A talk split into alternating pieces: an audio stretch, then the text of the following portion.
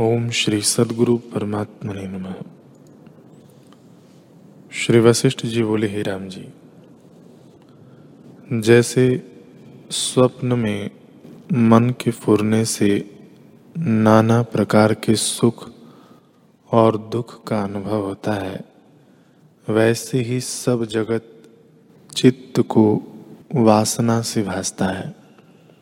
जागृत और स्वप्न में यह जीव मन के फुरने से विचित्र रचना देखता है। जैसे स्वर्ग में बैठे हुए को भी स्वप्न में नरकों का अनुभव होता है, वैसे ही आनंद रूप आत्मा में प्रमाद से दुख का अनुभव होता है। हे राम जी, अज्ञानी को मन के फुरने से शून्य अणु में भी संपूर्ण जगत भ्रम दिखता है। इससे संसार की वासना को तुम चित्त से त्याग दो। यह संसार वासना बंधन का कारण है।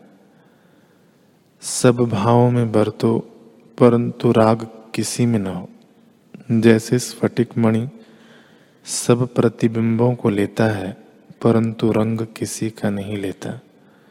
तैसे ही तुम सब कार्य करो, परंतु द्वेष किसी में न रखो